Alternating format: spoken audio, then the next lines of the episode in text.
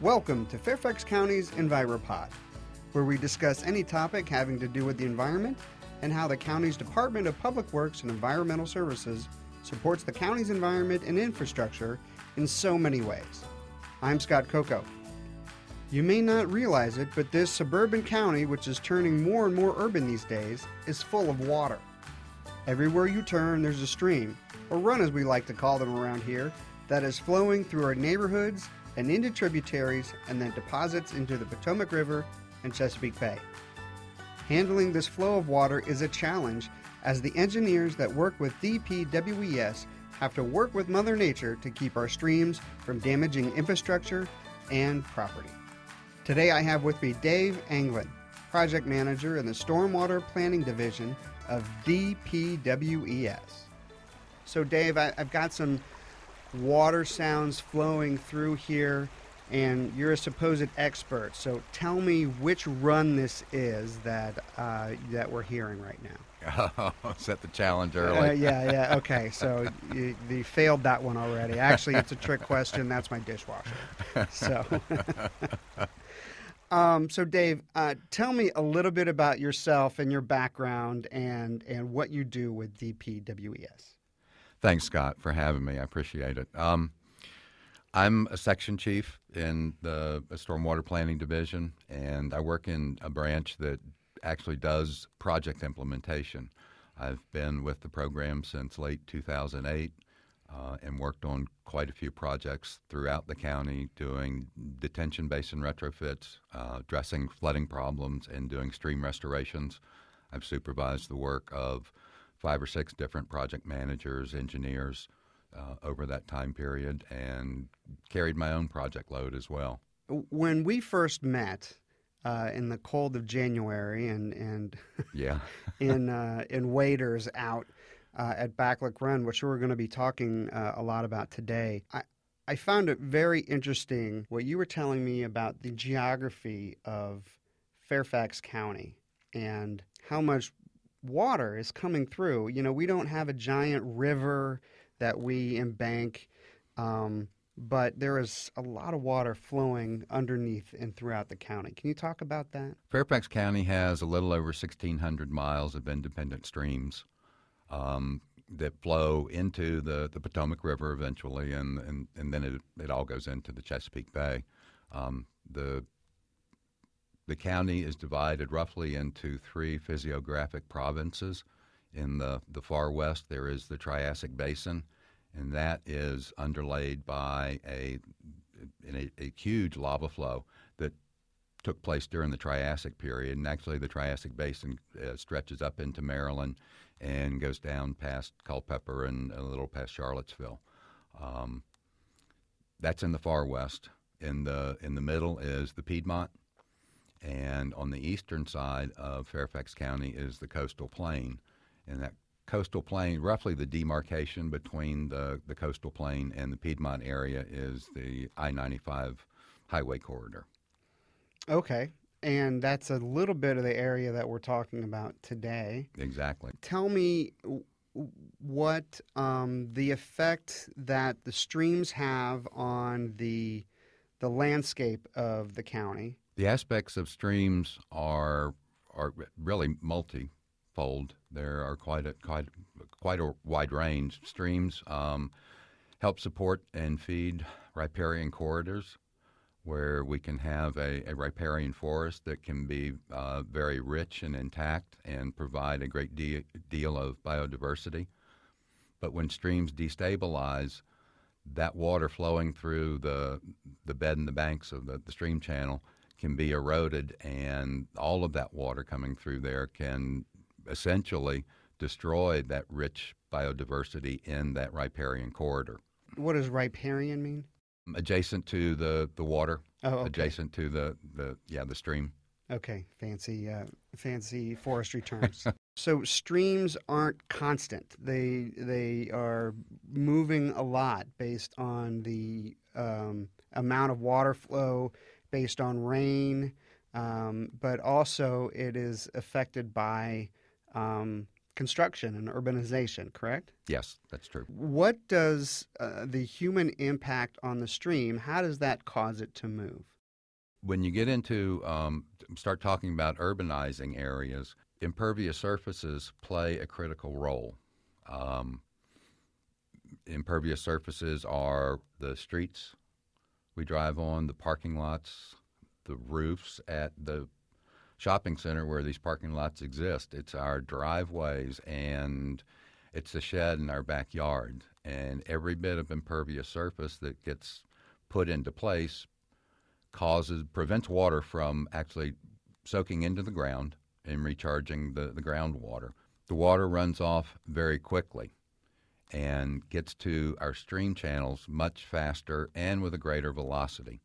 Think about it for a minute. If the water has to soak into the ground, if it has to flow down a slope and go around the the understory, the, the, the shrubs, the trees, the water gets diverted, the velocities don't pick up, and you don't get concentrated water. But you take the trees and the shrubs out of the equation and you start putting in a grassed lawn, the water will move more quickly even though the, the grass offers some friction, it will move more quickly than if you were in a forested area. Similarly, when water runs off of a parking lot, it runs extremely fast. You drop it into a concrete pipe, and that pipe helps accelerate the the water's velocity, and then it enters the stream channel. And the stream is bed and bank soil. It's it's gravel. It's cobbles.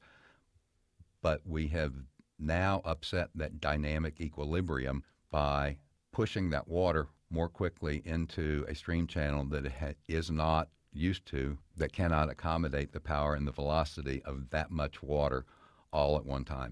Tell me about the Backlick Run Stream Restoration Project.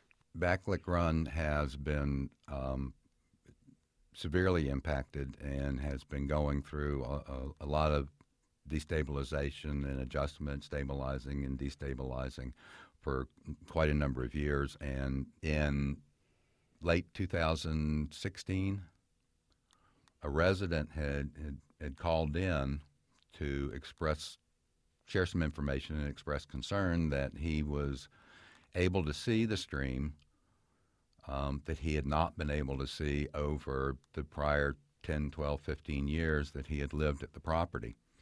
So and it's it was, getting closer and closer and closer to his backyard. Exactly. The forest that used to separate his backyard from the stream had had been removed and essentially eroded away and washed downstream to the extent that the forest no longer existed and a stream bank, a steep stream bank, was steadily uh, moving towards his property line.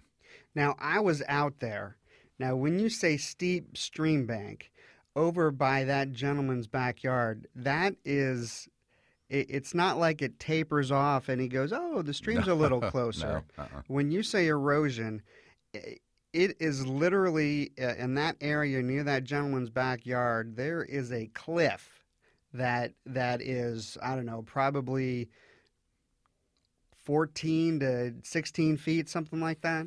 When when we discovered the um, exposed sanitary sewer line last July, the cliff face went was about 18 feet tall from the, the ground surface down to the bottom of the stream bed where the 33 inch line was exposed. It was exposed about a foot, foot and a half below that sanitary pipe.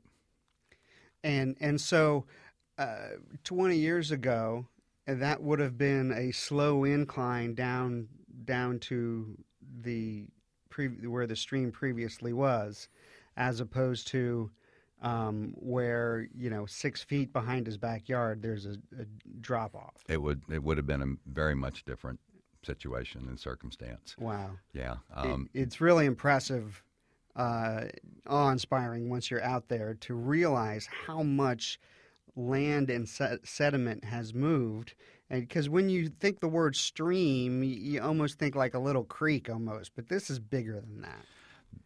Uh, Backlick Run, at this point where this project is, Backlick Run drains about 6.3 mi- square miles, and that's a lot of water coming through there. We've estimated since 2007 Backlick Run has eroded away somewhere close to two and a half acres of property and moved what is approaching 800,000 cubic feet of soil downstream into um, Cameron Run.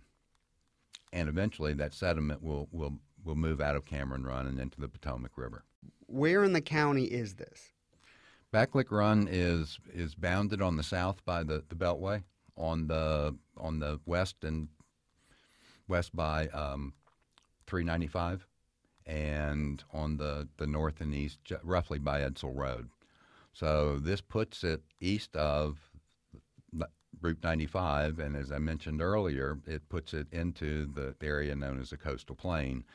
And in this particular case, um, the, the water is having a dramatic impact on coastal plain soils. In this area, those coastal plain soils are soft alluvial soils. They've accumulated over eons of time, and it's cobble, it's gravel, it's fine sand.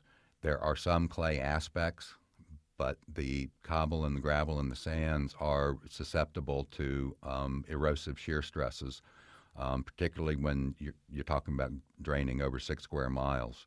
What are some of the other infrastructure concerns with the the rapid movement of this stream? The stream Backlick Run comes runs underneath a Norfolk Southern Railroad bridge, and Norfolk Southern over the years has had to um, come out and make um, some repairs and and and conduct work in order to armor the banks and protect their infrastructure. Um, sanitary lines get exposed. Uh, downstream from Backlick Run, there was a, an emergency several years ago to repair an, another exposed sanitary line. But anything that might, anything else that might be buried, including water lines, uh, electric lines, potentially gas transmission lines, those those are subject to being exposed and putting that infrastructure at risk. Um, a few years ago, uh, Dominion Energy had to go out and replace wooden power poles with a large galvanized pole set on top of about a 10 foot diameter concrete pier because the soil around the wooden poles had been was being eroded completely by backlick run. Talk to me about the emergency project that was done right before I went out there in late January in waders, freezing my butt off um, in the snow, but uh, in the mud and snow, it was uh, it was glorious. Tell me about that emergency project and the environmental infrastructure that you guys put in to then redirect the stream back towards an area where it was before. Sure. In um, mid July, I think it was the weekend of the July 19th through roughly the 21st there was a great deal of rain that, that fell throughout the region in, in that time period. But in particular, in the area near the ba- near, near where we have this Backlick Run project, um, it was estimated that approximately seven and a half inches of rain fell over that time period. It, just an in- incredible amount of, of rain. Thank God it wasn't snow. oh, I, hate, I, hate, snow. That would have had. Oh. But as um, uh, really as as luck would have it, on, uh, on we were out there walking the stream on July 27th as part of the the scheduled work for the design for the Backlick Run stream restoration. So we were out there on Friday the 27th and discovered that that amount of rain had moved the embankment approximately five feet somewhere between five and six feet further north, move, removing enough soil to create that 18 foot um, escarpment and to expose, completely expose about 50, maybe 60 feet of 33 inch sanitary um, transit transmission main pipe. As soon as we discovered the, the exposed line in the in the stream, we contacted the, our wastewater collections division to let them know they had um, they sent some staff out to do the inspection, and that that next day, Saturday, they had a contractor mobilized out there to start reburying that sanitary main so that it would not collapse and dump um, sewage into Backlick Run.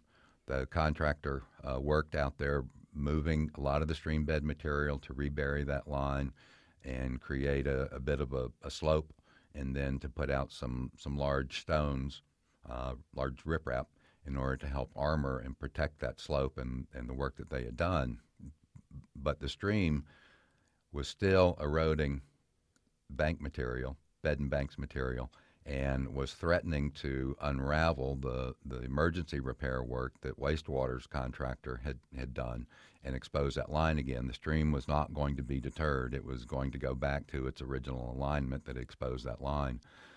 So we, stormwater came in behind the wastewater and we aided in an emergency response to protect the, that sanitary line and we helped move the stream back to um, its position where it was somewhere around 2000, 2005, uh, the, the original alignment, and back to uh, an alignment close to where the ultimate stream restoration project will have um, the, the stream channel located.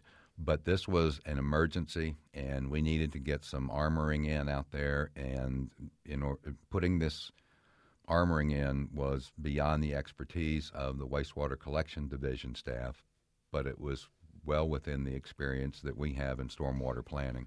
So, you know, I, I, I this is something that I, I find very interesting um, because it's not like you put giant uh, fabricated uh, tubes. It's not metal. It's not giant PVC. No. um, uh, they're they're uh, natural, environmental um, sand and rocks and a whole science environmental science behind behind doing this. Explain a little bit about one of my favorite terms, riprap. I love that. um, but I mean, uh, it's it's um, a combination of big, gigantic rocks of varying sizes in different parts, uh, as well as adding uh, local sediment in there. Tell me a little bit about the um, the ecological side of, of the materials that are used? We do our primary approach towards stream restoration and stream restoration design is what's known as natural channel design, and that is a, a particular approach to do the best we can to mimic what we would find in nature were man not in the equation. So we, we try and put the stream back into a, a plan form, an alignment, with meanders and curves in it at a, at a, depth um, that, again, we might find if, if, if we weren't an urbanized uh, community. And so our, our approach is to use what we find in the, the stream corridor and the stream channel to the extent that it can withstand the shear stresses that an urban environment imposes upon the bed and banks. It's not always the case. We usually have to add a little bit larger stone in order to create a reinforced bed material that, that can help stay in place.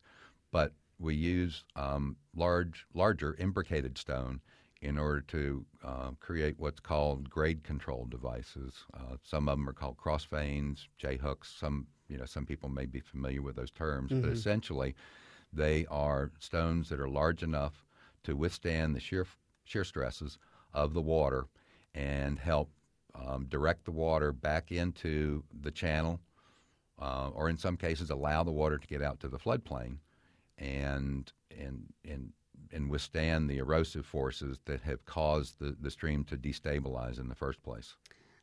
Now, how heavy are some of these rocks, the, the stones for mm. riprap? It, as part of this emergency work, uh, in order to armor that and be sure that we were going to, to hold the, the armoring in place at least to get through the stream restoration design. These stones are somewhere in the neighborhood of uh, 10 tons, 10, 11 tons. Each? Each. And how many of those were used for this project? Uh, oh, gosh, 80. Wow. 85 of wow. them. Wow. I mean, these are big, these are big stones. I mean, it, it's, it's hard to, to, to envision it. So, after that emergency plan is done, what is going to be happening once construction starts in Backlick Run to make it a stabilized stream? The the ultimate design will remove some of this armoring that's out there. We will be able to reuse the stones with the ultimate um, stream restoration project. But rather than just trying to hold the, the channel in place and, and simply protect uh, the, the sanitary infrastructure, we will we will um, stabilize the, the channel using some of these these tools, the uh, um, cross vanes, and um, we will move part of the channel northward to put it in a better uh, location as far as plan form goes, and in a better location to help recreate a riparian corridor. That adds to the biodiversity, but it also adds to the stability of the system. The the biomass, the root mass of all of the plants adjacent to the stream will help hold that stream in place, help stabilize the work, and protect our investment out there, um, while at the same time helping to polish and clean some of the water that does get out into the floodplain at that point during high flows. So in English, we're adding a whole lot of plants and um, and sediment and to make it a more natural environment for the health of the stream to move it down from Backlick Run area towards the Cameron Run area. So, um, what is the timeline um, for um, your team to work through this project? We'll be wrapping the final design for the stream restoration up in, in the next couple of months. And we're looking at hopefully being able to start construction towards the end of the year, maybe early next year. And then how long does the project take to do? this project is probably going to take somewhere in the neighborhood of nine to ten months. It, it may take a little bit longer than that. Okay. But weather's got to cooperate with us. 2021, we're going to have a new backlick run. Yeah. we'll have a section of backlick run that will be restored. Okay. um, and and what are some other runs and stream projects that have gone on within the recent years as, as an example? that you guys Oh, have worked on? We've we've done work throughout the county. We've got um, work going on in um, this is actually in the Cameron Backlick runs in the Cameron Run watershed. Mm-hmm. A number of, of projects are ongoing in Accotink Creek watershed, uh, Difficult Run. We've got some over at Scotts Run um, that are that's close to the Tyson's Corner area. Um, we're doing work out in the, the, the western part of the county in, in Cub Run. Um, we've we've had work all over all over the county. We've got um, a large body of work that to, to be proud of, and we've got a, a, great body of work still in the pipeline to come. So, uh, with bringing that, how does the county decide which streams to restore? I mentioned earlier, uh, I made reference to our watershed management plans. Those were developed a number of years ago, and they generally guide the work that we do. Um, we depend on our ecologists to make recommendations um, each year to help our capital program planning. Um, and they go back to those watershed management plans, and they're out doing assessments, uh, habitat and environmental assessments on these streams on a regular basis. So they will come back and they will make recommendations to help us prioritize the work. Um, we don't always have the, the luxury of depending upon that, that guidance because sometimes we get an urgent call, Sure. like the gentleman at Backlick Run Right. said, "Hey, I can see the stream. I've Priorities never been able to see it before." So Right. the environment will drive our decision making sometimes. So, eh, what does a project like this cost? The design for um, Backlick Run is is going to be somewhere in the neighborhood of about eight hundred and fifty thousand dollars, as as I recall. But initially, we estimated that the uh, construction cost was going to be somewhere close to three million dollars um, when we when we first got started on design. Three million. I, I, you know, that that sounds reasonable in the fact that it would be saving money as opposed to if there was a environmental disaster, if this uh, the sanitary line broke, Right. or you know, destroying people's property, or affecting something further on down the road. Um, is that something that that you could talk about? What is harder to appreciate sometimes is we've got nitrogen and phosphorus and sediment that is flowing downstream and having negative impacts on waterways downstreams from from our these current locations. So the nitrogen and phosphorus can contribute to huge algal blooms, and when the algae dies off, it will strip all of the oxygen out of the water Oh, and wow. and and and kill the aquatic, life at that point. Um, so there's environmental degradation that goes along with it, in addition to the threats to public and private property and and infrastructure. So this is rather important to keep an eye on. Right? and it's extremely rewarding work. I spent most of my life growing up in Fairfax County, and as a child, I played in these streams.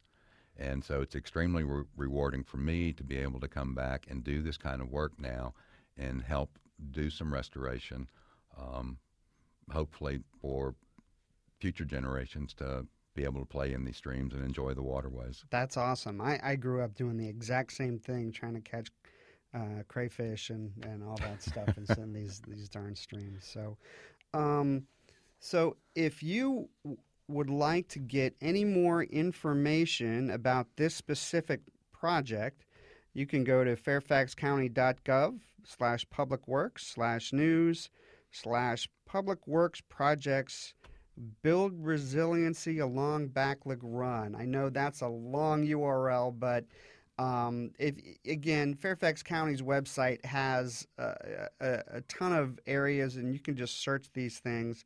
But the Backlick Run project uh, is something that there's a whole page on that has images of uh, a lot of the stuff that we talked about.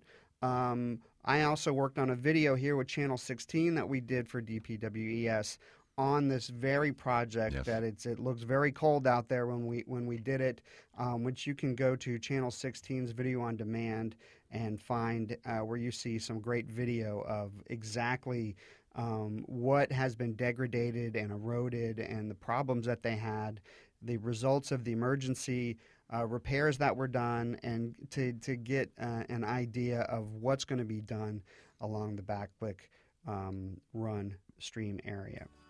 Thank you for joining us today on EnviroPod. If you have any questions, comments, or suggestions, uh, please email the show at swpdmail at fairfaxcounty.gov.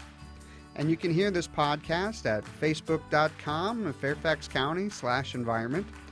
Uh, you can also hear it on the Public Works homepage at fairfaxcounty.gov and also fairfaxcounty.gov slash podcast, where all of the county's podcasts live. You can also search EnviroPod and or subscribe on SoundCloud. Uh, Dave Anglin, thank you very much for your time. Thank you, Scott. And uh, um, please tune in uh, to the next episode of EnviroPod.